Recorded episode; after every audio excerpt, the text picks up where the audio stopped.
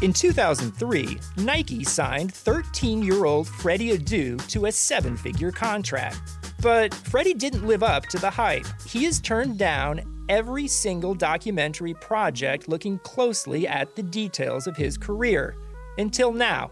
People are going to look at everything you did because of the hype surrounding your arrival and what they think you can be. I'm Grant Wahl, and this is American Prodigy, Freddie Adu, from Blue Wire Podcasts.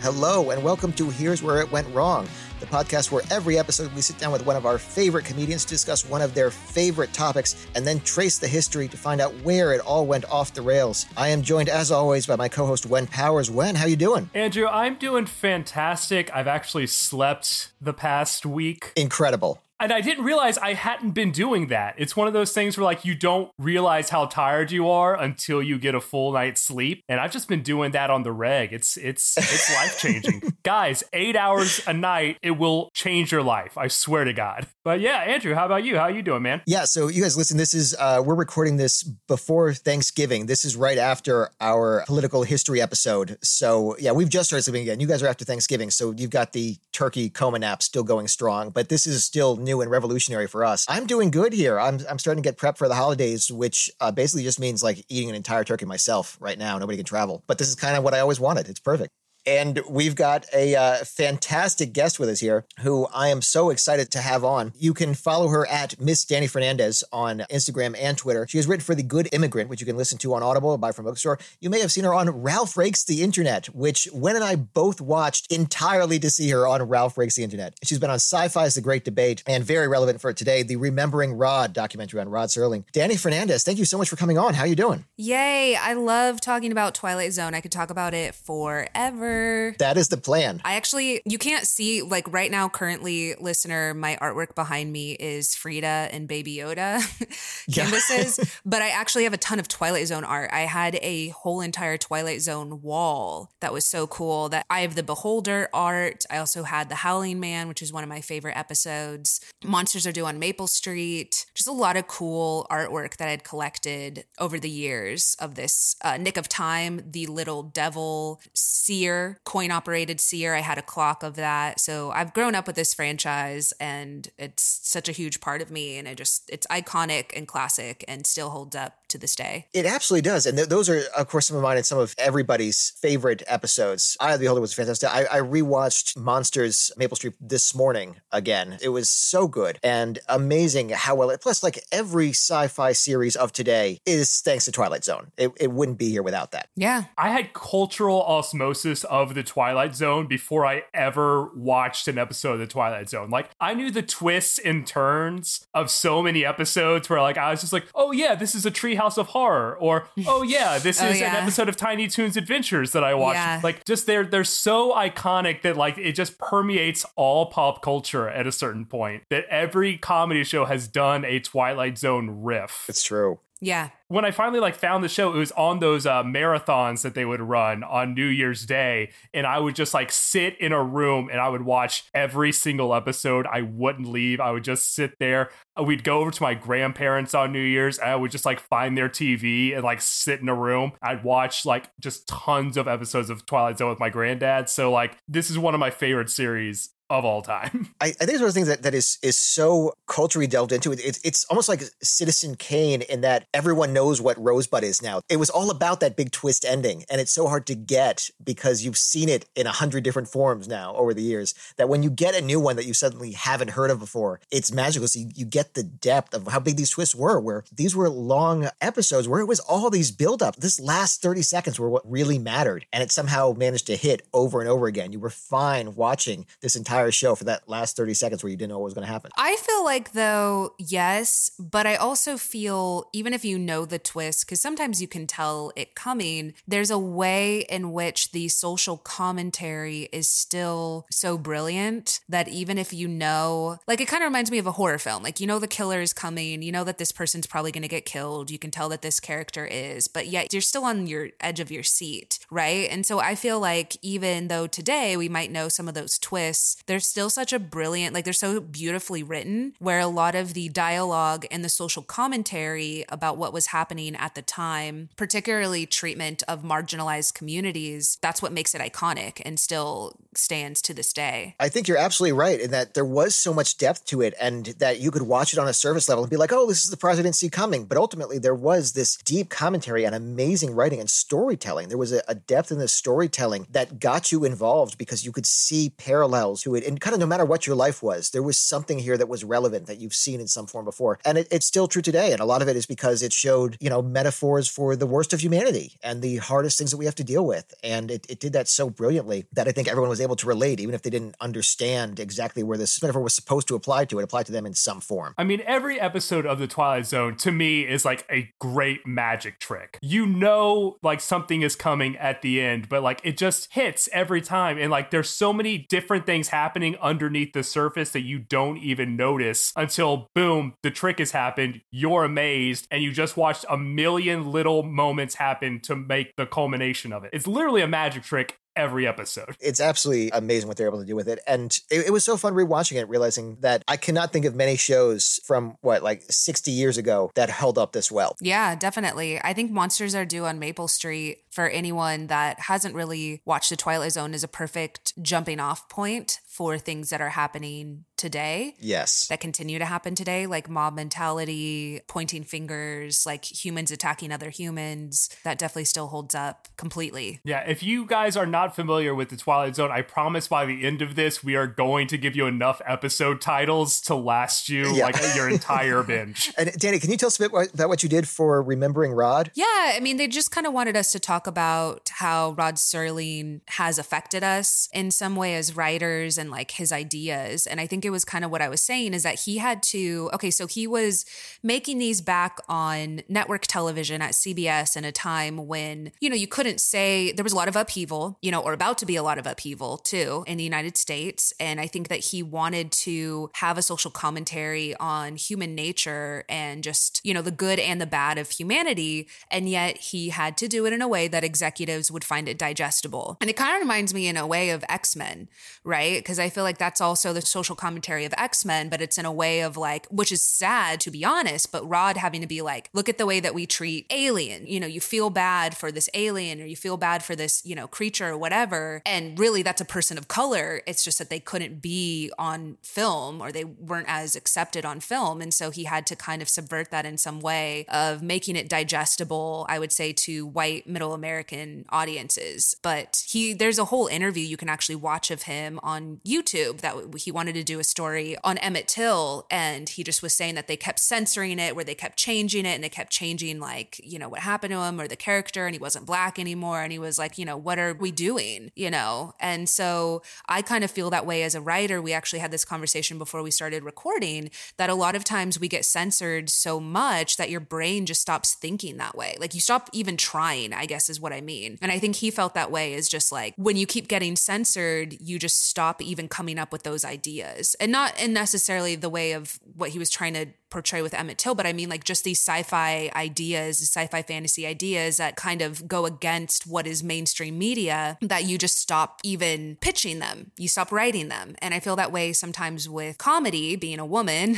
on the internet, so many people try to well actually, um actually uh all of my jokes and then it's like this is not even worth telling this joke. So like I don't even unfortunately go to express myself because I'm just so used to people trying to shut it down. And so I do feel that way about writers. I know that that is something that Rod has talked about. And he also was okay, so sci fi is a big deal now, like it's very accepted now, but it was kind of seen at the time, him doing television at least, him moving from books and, and other type of literature to doing television was definitely looked down upon. Like you can watch interviews of him and people are like, so how do you feel about this? Like, you know, it was like um tabloidy, I think, to people. Like it was very um, you know, the television, they looked at television as they turned their nose up to it, right? Like to TV over books. Um, and now we kind of do that with uh, our phones or social media. Like if you come up through social media, like if you're someone that started on TikTok or Instagram or Vine or whatever, and then like you're not as well respected as someone who started from like went to school to be in front of the camera or whatever. But anyways, you can actually watch interviews where they're kind of like, "Why did you take this job?" It's kind of, you know, below you type of thing. And so that to me is really fascinating that now it's like at the time Twilight Zone was a huge risk. Now it's seen as this iconic success, but at the time it was a huge risk and people were like, "Why are you doing this?" Thing. I think you're absolutely right. And that's, that's a great analogy too. I mean, obviously all of us got to start some form on, on social media. And eh, yeah, it, it's you, you immediately look to pad your resume with other stuff. It's like, yeah, this is where I started, but, and it's becoming more and more legitimate, but it's, it's still a ways off. And what you mentioned, Emmett Till, the, the movie he wanted to make about that, this eventually was Noon on Doomsday was a film released, changed to the point where it didn't even take place in the South. It was placed in New England with an unknown foreigner. They just wanted to cover absolutely everything they could. And this was so incredibly frustrating to write for good reason. One of the comments I had heard from him was that basically he realized if he wanted to tell his stories, he had to make his own show. The Twilight Zone was because he was so tired of fighting with these censors. Uh, obviously, we still have to do it in some form, but he created this amazing series where it was like, no, everything's in metaphor, but it's incredibly clear what it is. And it allowed him the freedom to create this absolutely amazing stuff and tell these stories that he wasn't allowed to tell otherwise. Yeah, like you said, how you had mentioned X Men earlier. And funny enough, we actually had, I know you know Jay Jordan. Mm-hmm. We had him on in one of our earliest episodes talking about the X Men and just like how he Serling was able to make this entire world like the same way that the the mutants and everything were supposed to represent you know black people in America. It Serling had this ability to just kind of like oh okay you you will not accept a person of color on screen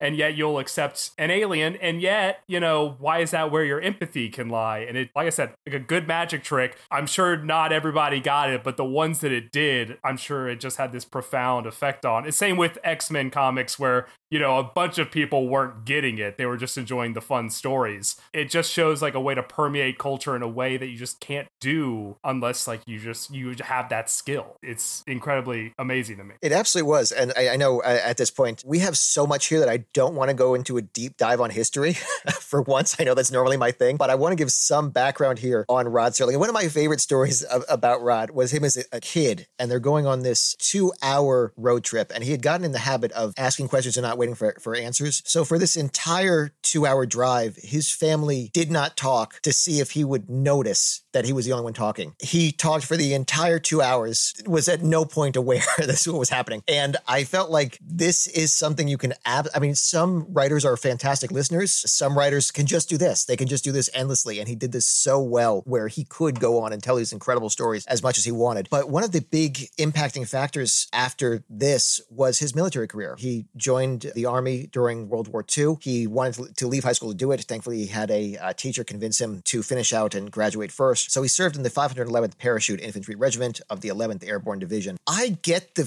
feeling that he was confrontational. I would think someone like that is. Now that makes sense. He's he's a generally inquisitive person, and this led to there there were supposedly he was transferred for a number of reasons, but his sergeant had said he must have pissed someone off. What was the gist of it? He screwed up somewhere along the line. Apparently, he got on someone's nerves because uh, he's transferred to what is nicknamed the Death Squad, just because their mortality rate is so high, and this has absolutely shaped his writing. This was the uh, 11th Airborne was being used as light infantry during the Battle of Leyte. He helped clean after the five divisions had gone earlier, but then he was transferred to the 511th Demolition Platoon. So this was Sergeant Frank Lewis that has the comment on it. And apparently he, he was as he always was. He'd go off exploring on his own. He would occasionally get lost. He was obviously dangerous during the war, but he was also by all accounts, you know, a good shoulder. He has Purple Hearts, a Bronze Star, the Philippine Liberation Medal. He did great. And one of the stories that I read this from so many sources suggesting that it was influential was Private Melvin Levy. The situation around this, some say he was taking a, a picture with Serling, some say he was telling a, a story, but he was crushed by a food crate dropped by an airplane. One source says decapitated, one says says crushed. But this was cited in so many different sources as this was a source for Serling, who would, as we know from his many stories, just dove so deep into the idea of ironic death. This was supposed to be a source of nourishment. Instead, it was what ended his life. Obviously, incredibly traumatic experience. He was injured. He had trouble with his knee for the rest of his life. He dealt with issues that with nightmares, with flashbacks, obviously PTSD, heavy symptoms. And he said that he wrote his way way out of this, basically. This was how he dealt with heavily traumatic memories from seeing the worst of war. And you'll see this featured throughout his stories, how many take place in the Philippines, on airplanes, in the military in general. This was what he used to share these stories in a way that was understandable and palatable and accessible he shared these incredible stories and these these traumas that he experienced in ways that the public could get. So I feel like this is some good brief background here into what made Serling the fantastic creator that he was. But I will cut that at like the five minutes instead of the, the 20 to 30 I normally do because th- the shows are so good. I know you want to hear about the shows. Tell us about the shows, guys.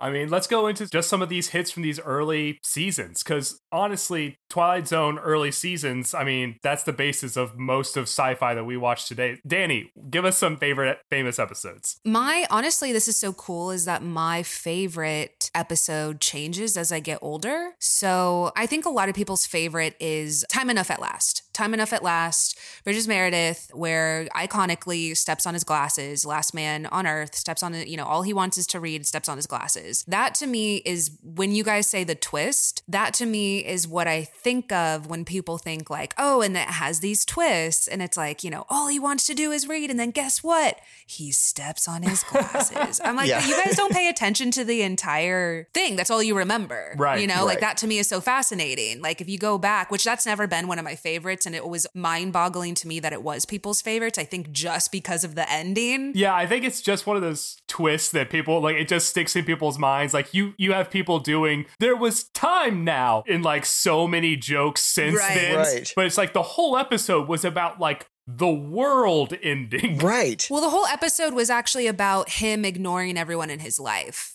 So it, it, was twofold because if you watch it, if you pull back and you look at it and you're like, okay, I don't understand why this horrible thing talking about ironic deaths or like things that shouldn't happen to people, how unfair the world is, right? All he wanted to do, like his wife gave him a hard time, his boss gave him a hard time. Everyone basically treated him like he was a nerd loser who just wanted to read all the time. And then he finally is, doesn't have his ball and chain wife anymore. She's dead. His boss is dead. He finally gets to do the one thing he wanted to do this whole time. And then he steps on his glasses. But if you look back, there's other ways to look at this story. And that's why I think Twilight Zone is so fascinating because you look at the story and you look at a man who is so detached from the other humans around him that he is almost punished for it. He would rather read books, stick his nose in a book, or the equivalent of us, if it were being made today, it would be us and our phones of not interacting with other humans that he is now punished for the rest of his life. So there are multiple ways to look at it, but I always find it very fascinating that people are like, and then he stepped on his glasses like that is, and I hate for, you know, I understand average viewers and stuff. Like I, I love that anyone, anyone at any capacity enjoying Twilight Zone. But that's kind of what I mean is that like everyone, remi- it's kind of like people reminded as M. Night Shyamalan, like the twist. What is the twist? And it's like, no, but there's so much social commentary that's happening the entire time. And it might take years of you going back and looking at it and actually now as adults understanding some of the commentary. So that actually has never been one of my favorites, although I love Meredith in that and the other Twilight Zone episode that he was in. But for me, my favorite is The Howling Man, one of my absolute favorites. That is where they capture Satan. I love it because I'm a horror baby. I love horror, I love scary movies. Same. And it is the exact trope. You open in on this castle. It is lightning and thunder and raining. And it's like this mysterious cult. And it's like all of these really cool things that you want to watch when you're like snuggled up on your couch and it's like raining outside and you just want to watch something creepy. And like, it reminds me of the beginning of Clue too. Like, just like, oh, you're like in for the night, fireplace on, you know. And of course, also has this commentary about more is than meets the eye and trusting people who end up, you know, giving your trust to people who end up harming you in some way, or how the devil has been able to kind of the lore, honestly, of Satan, but how he's been able to escape throughout time and how every time he escapes, there's a massive war. So, anyways, there's so much to tackle, but like that's one of my favorites just because it feeds into our fan um, service or whatever of it being like the classic scary horror esque buildup. Anything really with the devil in it, I'm automatically in. I'm just mm-hmm. like, for some reason, like whenever a writer is just like, I'm I'm going to take on the devil, I'm just like, I, I love it. Every, I was watching Constantine last night, and Peter Stormare's devil in that is like my favorite iteration. But like, just like the idea of just this ultimate trickster, which is what the Howling Man, I mean, trickster is how you want to discuss it. But anyways, Yeah. love it. It's you just you know, super chill trickster devil, not at all the fall of mankind. Yeah, trickster. Yeah, I make him, I make him sound like he's the mask, but no, it's He is incredibly hot. He's also incredibly hot. I think he was like my wallpaper for like an entire month. incredibly attractive. I would have also, you know, let him out. I get it. So, but if we're, if just to list some of the most iconic ones that are always on the like top 10 Twilight Zone episodes, would be Eye of the Beholder. Eye of the Beholder is one of my favorites for sure. Pig doctors. You've probably, if you've never watched a Twilight Zone episode, probably seen the pig doctor face at some time. Nightmare at 20,000 Feet, William Shatner, probably the most famous, I feel, Twilight Zone episode. It's referenced the most. Ace Ventura, you have Treehouse, you have, you know. They even remade that one with Adam Scott for the reboot. Mm, yes, that and John Landis's movie. It's also remade. Also, this was so abstract. It was almost like a throwaway on 30 Rock with this little nod to it where Liz Pan, she says, There's a man on the wing. And then she realizes they're on the ground and it's just a mechanic. it was such just a, a quick nod, but I loved it so much because you know anyone, which is, is most people, got this Mhm. immediately. And it was it was so perfectly done where it just it just let it hang there. I loved it. 2020 has already reshaped how we work, and it's almost over. Businesses across the globe are challenged to be their most efficient, which means every hire is critical. Indeed is here to help. Indeed is the number one job site in the world with more total visits than any other job site, according to ComScore. Indeed helps you find quality candidates quickly so you can focus on hiring the person you need to keep your business going. Unlike other sites, Indeed gives you full control and payment flexibility over your hiring. You only pay for what you need. You can pause your account at any time, and there are no long term contracts. And now, Indeed's new way of matching you with candidates instantly delivers a short list of quality candidates whose resumes on Indeed match your job criteria that you can contact the moment you sponsor a job, making Indeed the only job site that can move as fast as you do. 73% of online job seekers in the US visiting Indeed each month, according to ComScore, total visits. So it's clear Indeed can help you get the quality hire you need. And that's why more than 3 million businesses worldwide use Indeed for hiring. Right now, Indeed is offering our listeners a free $75 credit to boost your job post, which means more quality candidates will see it fast. Try Indeed out with a free $75 credit at Indeed.com slash BlueWire. This is their best offer available anywhere. Go right now to Indeed.com slash BlueWire. Offer valid through December 31st. Terms and conditions apply. The wait is finally over. Football is back. You might not be at a game this year, but you can still be in on the action at Bet Online. Bet Online is going the extra mile to make sure you can get in on every possible chance to win this season. From game spreads and totals to team, player, and coaching props, Bet Online gives you more options to wager than anywhere else. You can get in on their season opening bonuses today and start off wagering on wins, division, and championship futures all day, every day. Head to Bet Online today and take advantage of all the great sign up bonuses. Don't forget to use promo code BLUEWIRE at betonline.ag. That's BLUEWIRE, all one word. BetOnline, your online sportsbook experts. Was so perfectly done where it just it just let it hang there. I loved it. When I was a kid, my favorite was It's a Good Life, which is about this town that it, it's separated from pretty much time, space, location by this boy that's gifted with extreme psychic powers and pretty much rules the town with a child's iron fist. And for some reason, that episode terrified me.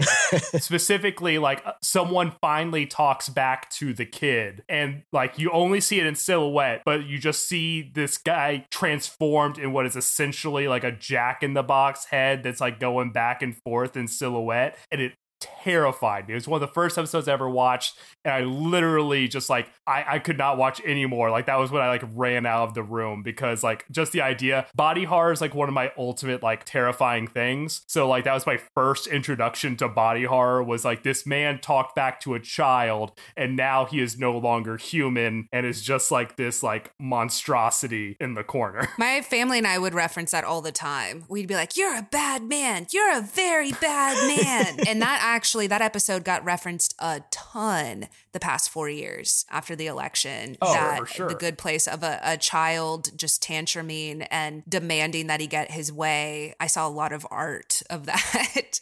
so It's such a terrifying concept of someone who doesn't have the intelligence to understand the repercussions of their actions, but has all of the power to do whatever they want. It's inherently incredibly frightening. And yeah, obviously, again, so many real life parallels. But I, I think my favorite episode was Long Distance Call, which I liked because I feel like this was the longest I had ever had goosebumps during a suspense thriller like the entire episode. And and the basis of this is just again a boy his grandmother dies. She's incredibly attached to him. Right before she dies she gives him a toy phone. And now he's talking on the toy phone supposedly to no one but obviously to her. And uh, spooky enough to begin with but then it gets a twist of she's lonely and trying to convince him to kill himself to join her. And it was amazing how quickly they were able to lay all of this out and get you invested and just to, to not be terrified, just to be on the edge of your seat the entire time to try and figure out how they're going to realize this, when is this going to end, how is this going to end. It was it was so well done. And I, I like that I was just caught up in it the entire time. One that I want to recommend that, like, if you haven't seen these, I'm not going to give away, but is The Invaders. The Invaders was actually one of my mom. My mom was terrified of it growing up. What's fascinating about it is it there's no talking, and so when the actress got her script, she was like, which by the way, getting asked to be on the Twilight Zone was really cool. They have a lot of amazing guest stars. To like, you know, you'll look back and be like, oh my gosh, I recognize him from I Dream of Jeannie. I recognize, you know, William Shatner. I recognize, you know, there's so many people that went on to do amazing work. But The Invaders was really fascinating because it was like when they got their script, there's like, there's no words. Where's my script though? Except for the very end. So to be able to carry a half hour with no speaking and have it be terrifying or have it, you know, at least when you're little, but now it's just very intriguing slash creepy, you know, and takes place on this little deserted rural house that experiences invaders. Like definitely watch that. Definitely go if you're new to Twilight Zone, go and watch that because it's it's a fun one. But again, something that they did so successfully is like I, I would love to do that as a as an artist is just see like what can we get away with? How can we still upset people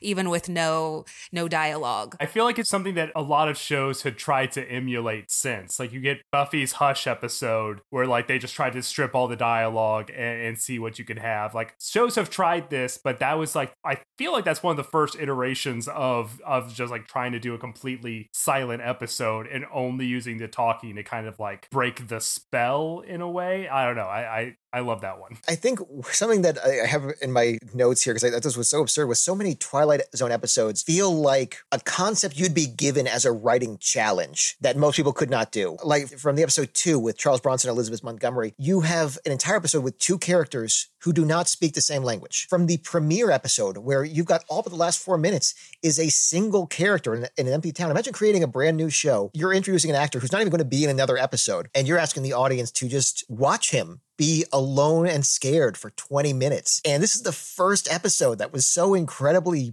bold. And of course, they pulled it off brilliantly. And all of these things, I, I, feel like it's absolutely something you could get in a writing class where most of the students would just say, nobody can write this. This you, you can't do this and make it good. And Serling and his team did it over and over again. It was absolutely incredible. Yeah.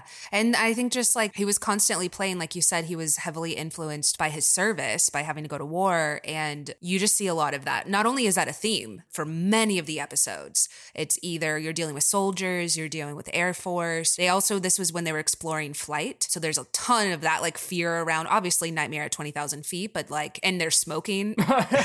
you could smoke back on a plane then. You know, I was watching that. I'm like, I'm terrified just at the idea of flying back then. Flying in the 50s, that's terrifying. Like, those were pioneers. Yeah, you have to get all dressed up Like, well, they did, but also I'm like, how safe is this plane? You guys have only been able to fly commercial flights for so long. So I, you know, that to me itself, it didn't even need a monster. Like just the idea of being on that plane, but flight, exploring, exploring space. Like this was, you know, the fear of the unknown. And that was largely, he could take that fear, like the fear of Mars, the fear of invaders, the fear of aliens, but then just make it the fear of each other. Like just the fear of the unknown is the fear of, like you said, a foreigner, someone that's not from this country, someone who's not on the same side of the war as us. And so that was a lot of the themes is like this fear of the other person, you know, that we have this of each other. I actually did a monologue. So there, Marc Bernardin, who's a television writer, he's written on Castle Rock and He Man and like a bunch of other things. He did the nerd monologues, which were these during the pandemic. He was doing, uh, having different actors do like their favorite monologue from a sci fi nerd show or whatever. And I did one from The Monsters Are Due on Maple Street that was about, it was about prejudices. It was a prejudices can kill and like suspicion can destroy. And he was saying like this attacks not only us, but our children. And the pity of it is, is that it's not confined to the Twilight Zone. And it was like such a brilliant monologue that he did that that again still holds up to this day that prejudices are killing people and you know what he would always kind of end with is what i saw him as a narrator which if we're just talking about him he did not start as the host of the twilight zone he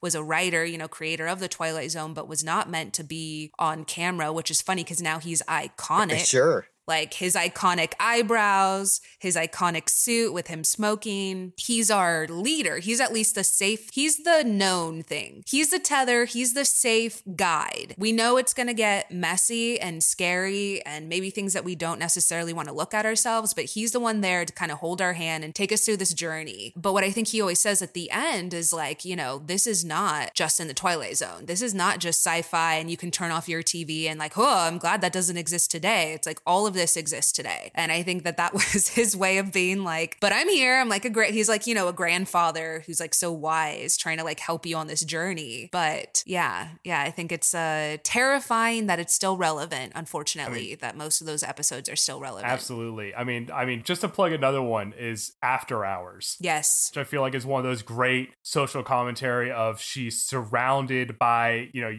this woman's in a department store and the mannequins are alive and they're moving and she's terrified of them. And guys, I'm sorry I'll ruin this one, but it turns out she's one of them. She had left and she's drawn to coming back and she's not terrified of them. They are her people. That's just one of those ones that just like really just stuck with me throughout. It's just like she's surrounded by what she believes to be monsters who are going to attack her, going to hurt her, but no, she's one of them. They are her people. She is she is amongst friends here and she just didn't know how to communicate it till the end. And I feel like that's such like a one of those great ones that once again, it's not just in the Twilight Zone. It's amazingly done. And I feel like that's one of the things they did so well too was that the twist wasn't just a surprise at the ending. That the twist was so often that you realized what you assumed the entire time was completely wrong. And uh, and that's absolutely incredible that that at the end of every episode you're forced to rethink everything you just saw and look at it through new eyes the twist a lot of times was you are the villain in your own preconceived notions that you are looking at someone else and thinking they are the bad guy. It's like in a war, both teams think that God is on their side. Absolutely. Right. And the after hours, it's funny because we were saying, like, oh, my favorite has changed. It was the Howling Man, Midnight Sun is another one that I always grew up loving, where Earth is moving closer to the sun. And then the After Hours. The After Hours is such a great one. It's my wife's favorite, actually. She had me rewatch it with her beginning of quarantine. Netflix had the original Twilight Zones, and we were going through her favorites. And that was the one that she was just like, turn your phone off. You are not going to look at it. You are going to watch this episode with me. It's one of the best. Yeah, definitely. If you're watching, please turn your phone off just because it's like not made, like things even today are kind of made where Netflix knows, you know, the stuff that they put out now, they know that you're on your phone. So it's just made a little bit different. Also, everything, if you watch on net, because I've wrote on a show on Netflix this past season, um, they typically always end in a cliffhanger so that you have to stay and wait for the next episode. And so, whereas Twilight Zone, it normally cleans everything up in the end. There's some type of like reveal or resolution or whatever. And so, you know, do the honor of this iconic work by like putting your phone down when you're when you're taking in just 30 minutes. You know, they're less than 30 minutes episodes. But when I think of the after hours or the hitchhiker, which is also kind of one of those twists where it's like, oh, I was this thing, there's a point in your sleep where you're not quite awake. You know, when you're waking up in the morning, you're like not quite awake. That's actually where I've done a lot of sleep hypnosis for different things in my life. And that's kind of where they try and catch you is like right before you fall asleep or right when you're not quite waking up yet. And that I feel is what the Twilight Zone feels like. Absolutely. Those episodes are also dreamy. They're also like Perchance to Dream is another one where it's just like mm, the reality is just, it's just so like a gray area that you can't quite explain. Whereas like a straight like horror, and that's where I think the sci-fi kind of comes in more. Whereas like a straight scary movie or horror film is like very raw, intense, aggressive. They they have a knife. Whereas Twilight Zone is just like this dreamy state of kind of fear, and that's what I feel like a lot of those. The Hitchhiker feels like this like weird dreamy state that you've like walked into this other. Even her narration, the woman in it, it's just like kind of lives in this world of did this really happen? Did this thing happen? Did I dream this thing happen? And that's what I feel like a lot of the episodes feel like. Uh, yeah, I think that's why it was so aptly named too. Where and it was so set up with like, yeah, this is the Twilight Zone. This is he. You have stumbled into another world that could easily be your world. Dani, where did it go wrong? You know, we've been talking about these half hour shows, which I think are perfect. Most of the things I've written on have been half hour, and Twilight Zone season four is a full hour. It's also not accessible on Netflix. There are other ways you can watch it, but season four, they moved to an hour long format, which Rod Serling, the producers, Richard Matheson, who's one of the writers who've written a bunch, he wrote Nightmare at 20,000 Feet, did not agree with. So this is from Rod Serling. This quote from him. He said, Ours is the perfect half hour. If we went to an hour, we'd have to flesh in our story soap opera style. Viewers could watch 15 minutes without knowing whether they were in the Twilight Zone or Desilu Playhouse. This is from Richard Matheson. I just have two more quotes. One from Richard Matheson. He said, The ideal Twilight Zone started with a really smashing idea that hit you right in the first seconds. Then you played that out and you had a little flip at the end. That was the structure. And this is finally from Buck Houghton, who's the producer. He said, This is the, my favorite. People will go along with an old gag. You say, Hey, I've got this fellow who can walk through walls. Okay, what else you got? By the time the 40th minute comes along, you got to be walking on water to keep an audience. And I agree. So it was like, that's why Twilight Zone is so iconic. You get in, you have this idea, you have the social commentary, they flip it on you, and you get out. When you pull that and you have to double the time, you got it. Like it's like with improv, you got the gag. You know what it is the first 10, 20 minutes, you know. Whereas in the old episodes, okay, you know what it is by the 20th minute. What is this last 10 minutes going to do? But now it's like you know what it was in the 20th minute. Now by the 40th minute, it's just you this is not necessary. Yeah, you're you're you're over it. Yeah. I think we've all had experience where we're writing a piece and we know there's a word count we have to hit and we feel like this is done. I've got this here and I have to write another 25%. Or and it's like, yeah, I can fill this, but it's done. The story is done. And that's endlessly frustrating. And occasionally you come up with something great out of it. but sometimes it's just, you know, you're putting in filler. And these stories were so tight. I mean, honestly, I, I feel like so many of them could be used in writing classes. And obviously, Serling did teach, where it, it's just, no, we did exactly what we needed to do. We got in, we got out, we hit every mark. And at an hour, instead, you're what was so great about the Twilight Zone was they didn't need to build a complete world for each one. It was a version of our worlds. And when you're doing an hour show, you're world building. You're trying to to create circumstance doesn't necessarily need to be there. And it did get very frustrating and disappointing, and especially disappointing because we all love Rod so much. We know this wasn't what he wanted. And you're going through these episodes and it's like, no, I know what he would have done, but this isn't it. I mean, just to go on something that I said earlier, if those 30 minute episodes were a magic trick, this is all like imagine like, you know, you're just doing the movements that you need just to distract long enough for your trick to actually at the end wow somebody. But the hour long episodes feel like a magician who's just doing a lot of like grand hand motions and banter and like just it's just like extending the bit before the trick way too long that when it happens you're like fine the handkerchief is long. Why did you do all the rest of this bullshit i had to watch? We've all seen those like SNL sketches that are like so funny up top, but then they keep going and it's like, okay, this is, can you cut to commercial? Right. You Yeah. know, it's like it just goes on for too long. We got it. We got the joke.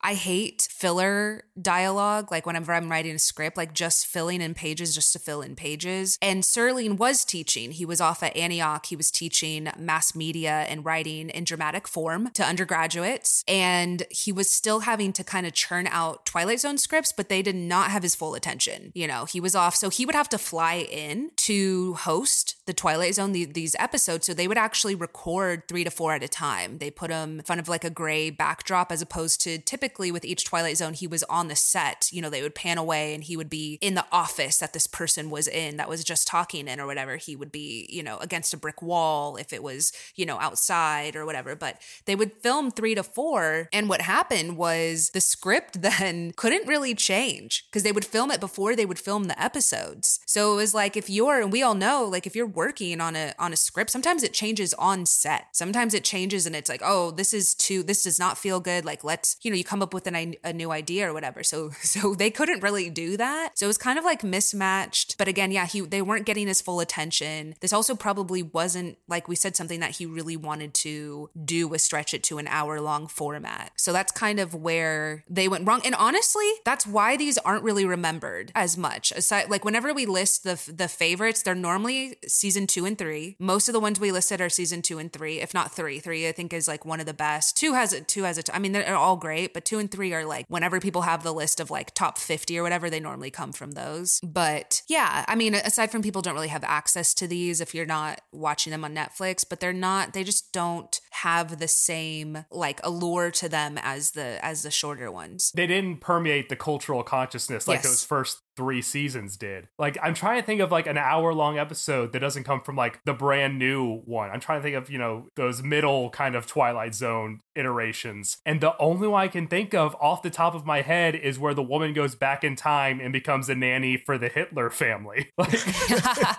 and that's just because of how funny I thought that episode was at the time that she oops, I made a Hitler. Like that's the only God, I wish that was the title.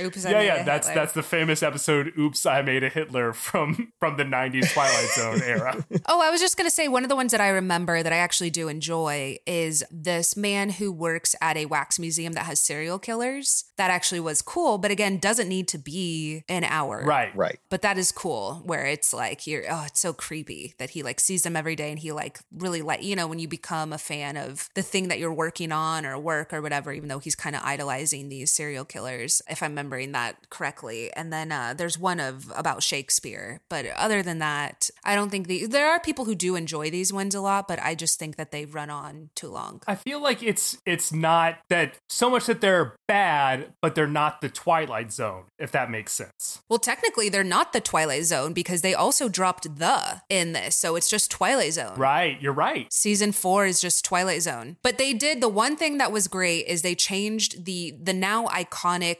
mannequin that's like floating through you know the space and like this that happened in this season so they changed the opening where it's like the door the mannequin um and the uh what else did they have the clock I think like that changed. I don't know if you've noticed, but like every season kind of has a different opening. I believe the first one was just kind of like dusk like we said it's like the twilight zone like it's just kind of looking at this like dusk and uh, we don't see rod he's just introing but yeah I thought an interesting thing that Serling mentioned when he's on Night Gallery starting in 1969, he had a quarter million dollar a week budget. At the, its height, Twilight Zone had 70,000 a week. At its low end, he said 5,000 per episode, which also meant sometimes they put in a few weeks worth into one episode, which means the next three to four afterwards, they've got no budget to work with. It's, it's not hard to spot some of these episodes. And it's not like special effects. I mean, this is special effects starting in 1959. This is not easy to do to begin with, but he's working off of no money with these. And then you stretch it out to an hour format. What are you going to put in here? That's why you also see some some episodes where it takes place in one room. It needed to take place in one room, and they do the best they can with that. So,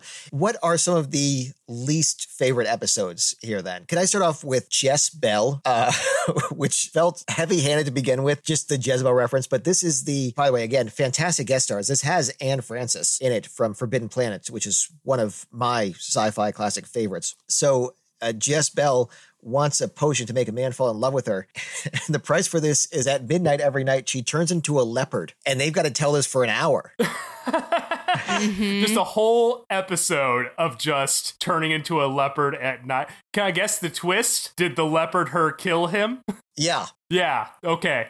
I would have gotten that No, in but- minute six, and I would have watched that for a full hour. Here's the thing: they could have done that in half an hour. It had to be a good twist, but no. Uh, instead, they don't know it, it's her, and they kill the leopard. Also, an okay ending, but they still have another half an hour. So now she's in like this ghost witch haunting them thing. It had. I really feel like it could have been a solid half hour, but it was just they just had to keep stretching it, and it it kind of went nowhere a lot of times. You know what I think? I'm looking at this and I feel like the Bard, the final episode might not be a full hour. I don't I'm also curious if they enjoyed any of these, like if you were to ask them if Rod or Matheson or Buck Houghton, like if they enjoyed these episodes. A lot of my knowledge actually of the inner workings, the behind the scenes of a lot of these is from the Twilight Zone Companion, which if you I highly recommend. It's just I have it on audiobook. I love listening to it and they break down every single episode. They'll like talk to you about and if they have behind the scenes facts about it, like some of the laws that they had back then, kind of like on ours, like you can't show, I don't know if people know this, but you can't have real money on set. It's always fake money. Yes, I did know that one. Yeah, it's always fake money anytime that you see money in a movie. And so it's just stuff like that where it's like they couldn't really gamble. So they had like, it was like just they couldn't have a real slot machine. It was like random weird facts. So highly recommend to people to check out the Twilight Zone Companion, which is how I found out actually just a tangent. I was telling y'all about when we first were talking about this episode, something that I wanted to talk about was the Purple Testament Yes. was an episode where the people involved were involved in a plane crash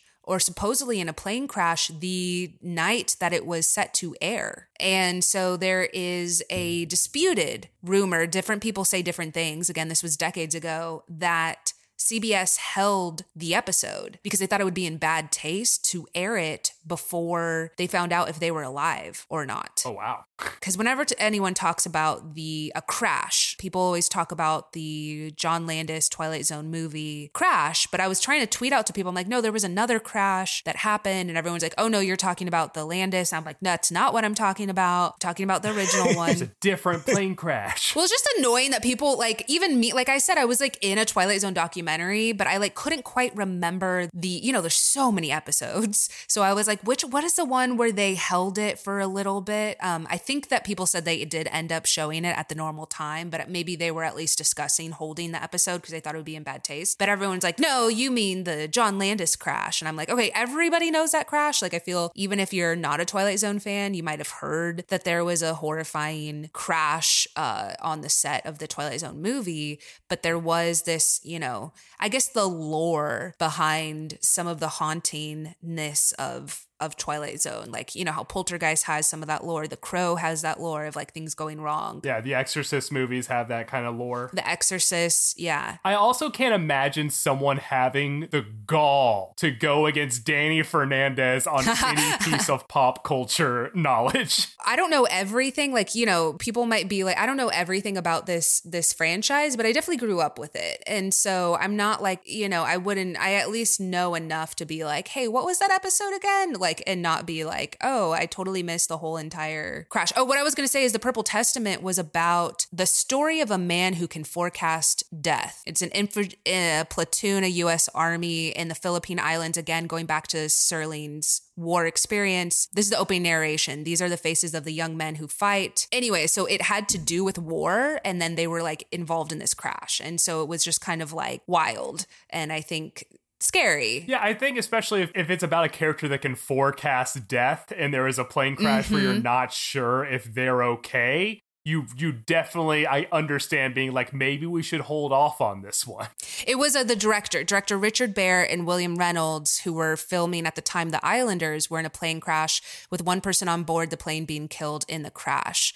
Reynolds claimed Rod Serling pulled the episode from its scheduled screening day out of concern for the families of Reynolds and Bare. So, um, but people have disputed that over the decades. If we can go back to Dani's pop culture expertise, she told me about this idea, and my response was like, I want to participate in this conversation.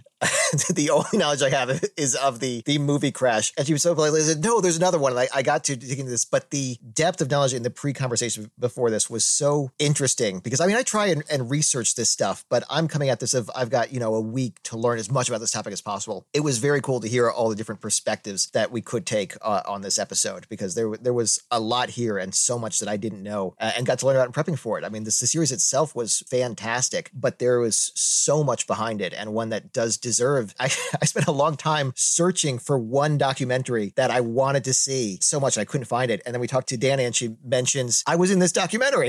it. it. was so cool. So uh, this is a fantastic. Uh, this was an episode I was really excited to do to begin with. But guys, you cannot get a better source of information on this. So please go watch every episode now too. Yeah, well, I wanted to say too. Um, I follow Anne Serling, who is Rod's daughter, and she uh, has a book called As I Knew Him. If Rod fascinates you, he's a very fascinating person. As we said, he went on to do Night Gallery and kind of seen as like the grandfather, you know, of a lot of sci-fi and media. I would say, at least television. Yeah, so you can listen to that book of kind of her demystifying, I think, things about her dad. Her dad is definitely on this pedestal that we all kind of treat him as this icon but that was her dad to her. And so she talks about his time in the war. She talks about what it was like going, you know, being a little girl with her dad working on the Twilight Zone. So that's also a great book if if you're fascinated by Rod. I definitely want to check that out. I've been so fascinated with him since I mean, I went to Disney World when I was a kid and we rode that Twilight Zone Tower of Terror ride where he where it's like the the introduction that he introduces the ride and the, the plot of the ride and whatnot. And it's just, I was so fascinated by his narration. I would like, I was able to mimic it perfectly by the time we were done with that trip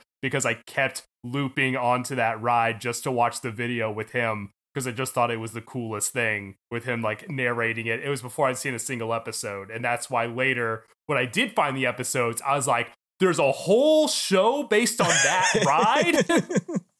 I mean, aside from the voice he chose for this host persona, his cadence, his delivery, it was so iconic for a reason because it was absolutely perfect. It just instantly draws you in. This episode is so hard to do as here's where it went wrong because everything was so good about this. Do either of you have a, have another episode where it went wrong? I mean, I don't have a particular one. I just think you can't have the level of of precision that Rod Serling would have wanted with an hour long format for 18 episodes. I mean, that's that's the big thing. You have to deliver like you can't have the hit or miss kind of thing that you had with the half hours because you have to expand these ideas way past their breaking point. I mean, just look at uh like look at Black Mirror, which a lot of people think of as the heir to Twilight Zone these days. Once they extended to six episodes per season, I mean, you could say that a lot of people saw that there was a drop off there. Black Mirror was always an hour, but once they expanded the episode count, it, it's such a fickle thing. Once you decide to do a whole hour, you have to keep it tight. And if it's not going to be in you know the length of an episode it's got to be in your episode number if you're going to give it that kind of level of precision writing that rod serling would have no i, I completely agree and i wanted to say so like the reason why at least I believe the reason why it's not on Netflix is because with these half hour segments, like we were saying, okay, so that we would watch it at New Year's.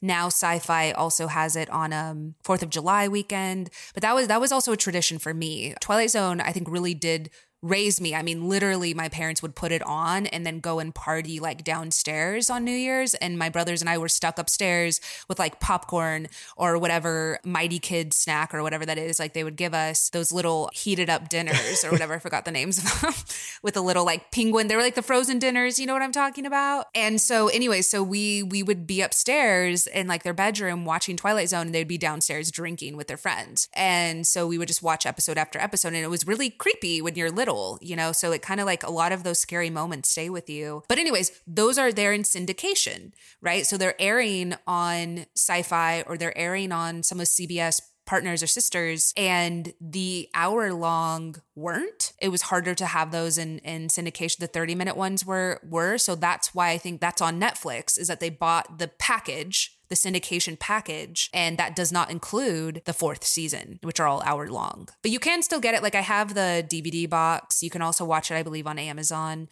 It's on Hulu too right now. Oh, Hulu. Okay. Okay. Yeah. Cool. Uh, so as you, you can see it, I mean, we we highly recommend watching all of them. Mm-hmm. It's e- even the bad ones. There's something there in, in absolutely every one of them. All right. So this was mostly where it went right. Some where it definitely went wrong. We do have a segment now in their defense. Dani, how do you defend where it went wrong? Oh, I mean, I'm all about taking risks. I'm all about taking risks. I think uh, in their mind, in the producer's mind, I mean, in the new producer, I forgot his name, but uh, the person that took over for the hour long shows, twice is just as good, right? So I think in their mind, they were like, well, if it's good at half hour, it's going to be twice as good as an hour. You know, we can do more advertising. We can, you know, if you book a book a whole hour spot on on CBS. And so I think I'm all for taking risks. I really am. And so I feel that about a lot of franchises. One I would say in the sci-fi world would also be Star Wars. So many people are so precious about their IP, and I'm not precious about the Twilight Zone probably because there's so many episodes. So like if you want to take risks, I feel Jordan Peele and I have some friends that are writing on on the new Twilight Zone, which is an hour long, which is again difficult to do. I think that they are trying to take risks and especially since they know they're going up against Black Mirror. And so in their defense of this uh, season 4, I think they still kept in with the heart of the Twilight Zone of trying to like give you things that are controversial that make you think. I just think that it took too long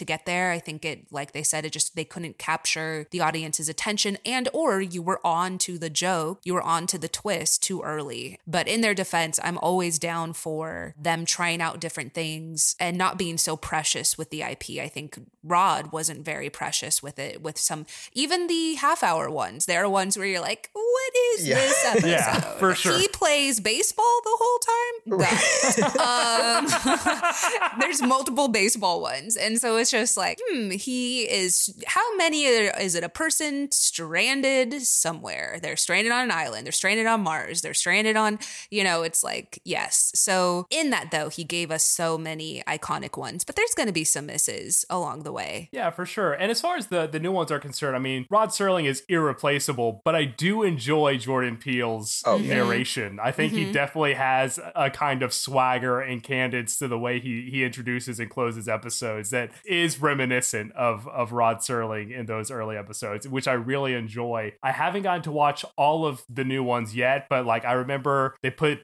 the comedian up for free Yes. I actually loved that one. I thought that was great, especially because like inside baseball comedy for me, like I was just like, yes, this is a brilliant way of saying like once you say something on stage, you're giving it up to people, which is the basis of what that episode is about. You got Tracy Morgan playing the devil, which is just like that's a casting I never would have done, but he's so like he's so fun in it that it's just like it's a really good episode. And like there's been some hits with these new ones too that I definitely enjoy and recommend. We didn't talk about. I did want to say there wasn't a whole one on the um I think the 80s, right? Forest Whitaker. So there is that Twilight Zone, or maybe it was the 90s. Sorry, everyone. I believe there was an iteration in the 90s. I think Forest Whitaker was the one who introduced things. Oh, it says 2002. I don't know why I thought it was so. That's where Oops, I Made a Hitler came from, was that 2002 iteration.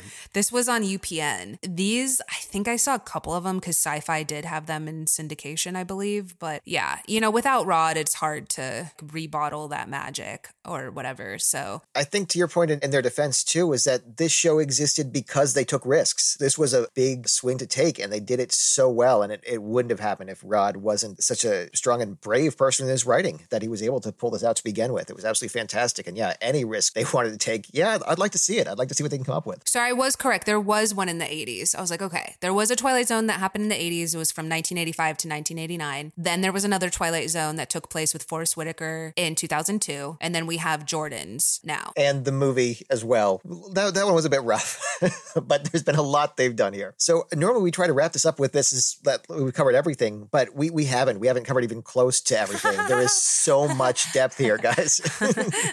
There's so much lore and so many episodes. I mean, the 80s one ran for four years. Yeah, yeah, yeah, yeah. the original series had 156 episodes, guys. Just go go watch it. We're, we will do the best we can, but you got to do some of this on your own. Uh, please go go Google this stuff. It's absolutely fascinating and so so good. And Dani, I just got to say, thank you so much for doing this. My favorite thing, I mentioned this before we started, but my favorite favorite thing doing this podcast is getting people who are just passionate about just a topic that people aren't thinking it's on the top of their heads. And your deep bench of Twilight Zone knowledge and just nerd and just you know pop culture in general is so deep. Like guys, I we're going to one day start putting the videos up for these. But I've been grinning like an idiot this entire time every time Dani goes off because it's just so fun to watch somebody completely in their element, just know something and be able to just plow through. So thank you so much for doing this. This is literally one of the best parts of my week is doing these episodes, especially when someone's so passionate and so knowledgeable. I get so excited doing that. I get excited anytime I meet someone who hasn't seen it, which is why I think gatekeeping, especially again being a woman in the nerd world, I find so fascinating because so many people treat you like crap when they find out you haven't seen something. And that to me is not a real fan. To me, real fans are like, holy crap, you haven't seen this? Oh my God. Okay, let me tell you, like that's a real fan is someone who's so passionate about their series and their franchise or their IP or whatever that they they're, they're just so excited that you get to experience it. So definitely, I always love giving people like, oh, you haven't seen the Twilight Zone, like, oh, watch this,